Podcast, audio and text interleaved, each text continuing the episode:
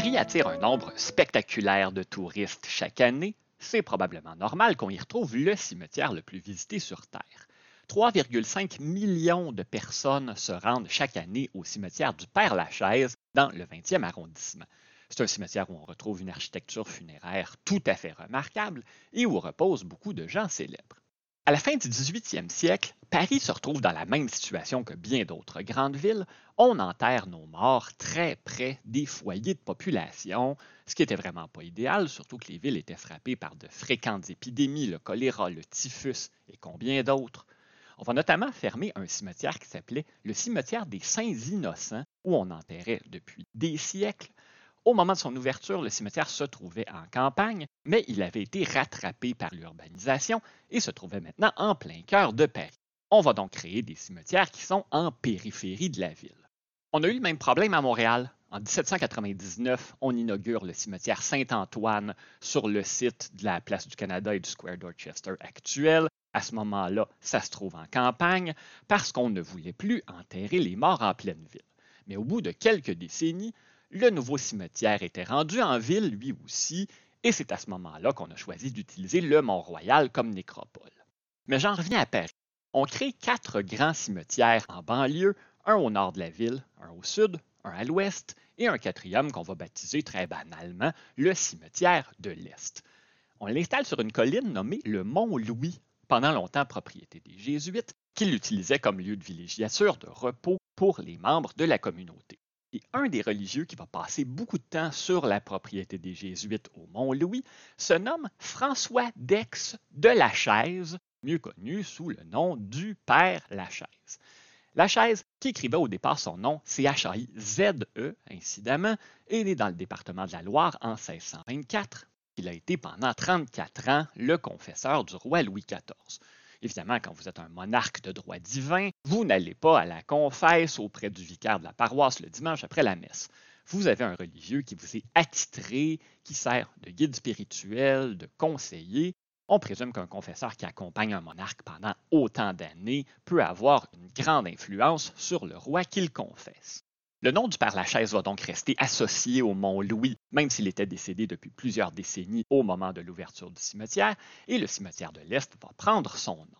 La première personne inhumée au Père Lachaise, c'est une petite fille de cinq ans, Adélaïde Paillard de Villeneuve, qui est enterrée en mai dix-huit cent quatre, ça fait donc cent dix-neuf ans. Elle demeura la seule résidente des lieux pendant près d'un mois, parce qu'au départ, les Parisiens et les Parisiennes ne veulent rien savoir du cimetière de l'Est, c'est trop loin, c'est mal situé. Comme il n'y a pas d'engouement organique pour la nécropole, on va lui donner un petit coup de pouce. Le préfet de Paris va organiser le transfert de dépouilles de personnalités célèbres, notamment Molière et Jean de La Fontaine, au Père-Lachaise. Et suite à ça, le cimetière va rapidement gagner en popularité. On va procéder à une série d'agrandissements dans la première moitié du dix-neuvième siècle. On va passer de dix-sept hectares, la superficie initiale, à quarante-trois. Pour vous donner un ordre de grandeur, je sais que les hectares, c'est assez flou dans l'esprit de la plupart des gens à notre époque. Le quarante-trois hectares du Père-Lachaise, c'est à peu près la moitié de la superficie du parc Maisonneuve de Montréal. Donc, c'est grand, le Père-Lachaise, mais on ne peut pas dire que c'est immense non plus. Le cimetière a été vu dans de nombreux films, séries télé, ça a été mentionné dans quantité de livres, et à ce chapitre, Honoré de Balzac a été un précurseur.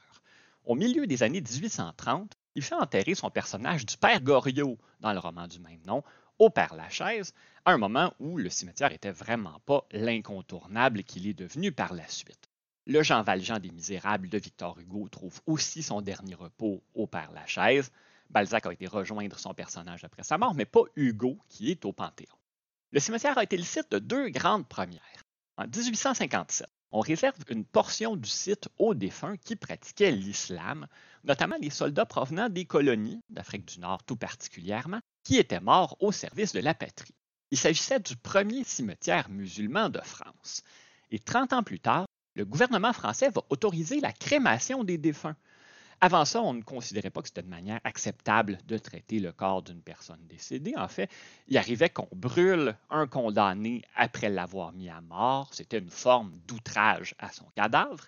Et c'est au Père-Lachaise qu'on construit le premier crématorium de France et on y a procédé à la toute première crémation en dix-huit cent quatre-vingt-neuf. Si vous déambulez dans le cimetière, vous verrez un grand nombre de mémoriaux de toutes sortes qui rappellent le souvenir des morts lors des deux grandes guerres mondiales, les victimes de la Shoah notamment, les personnes décédées lors de tragédies aériennes ou d'incendies majeurs. On a un monument au personnel des hôpitaux de Paris décédés en devoir.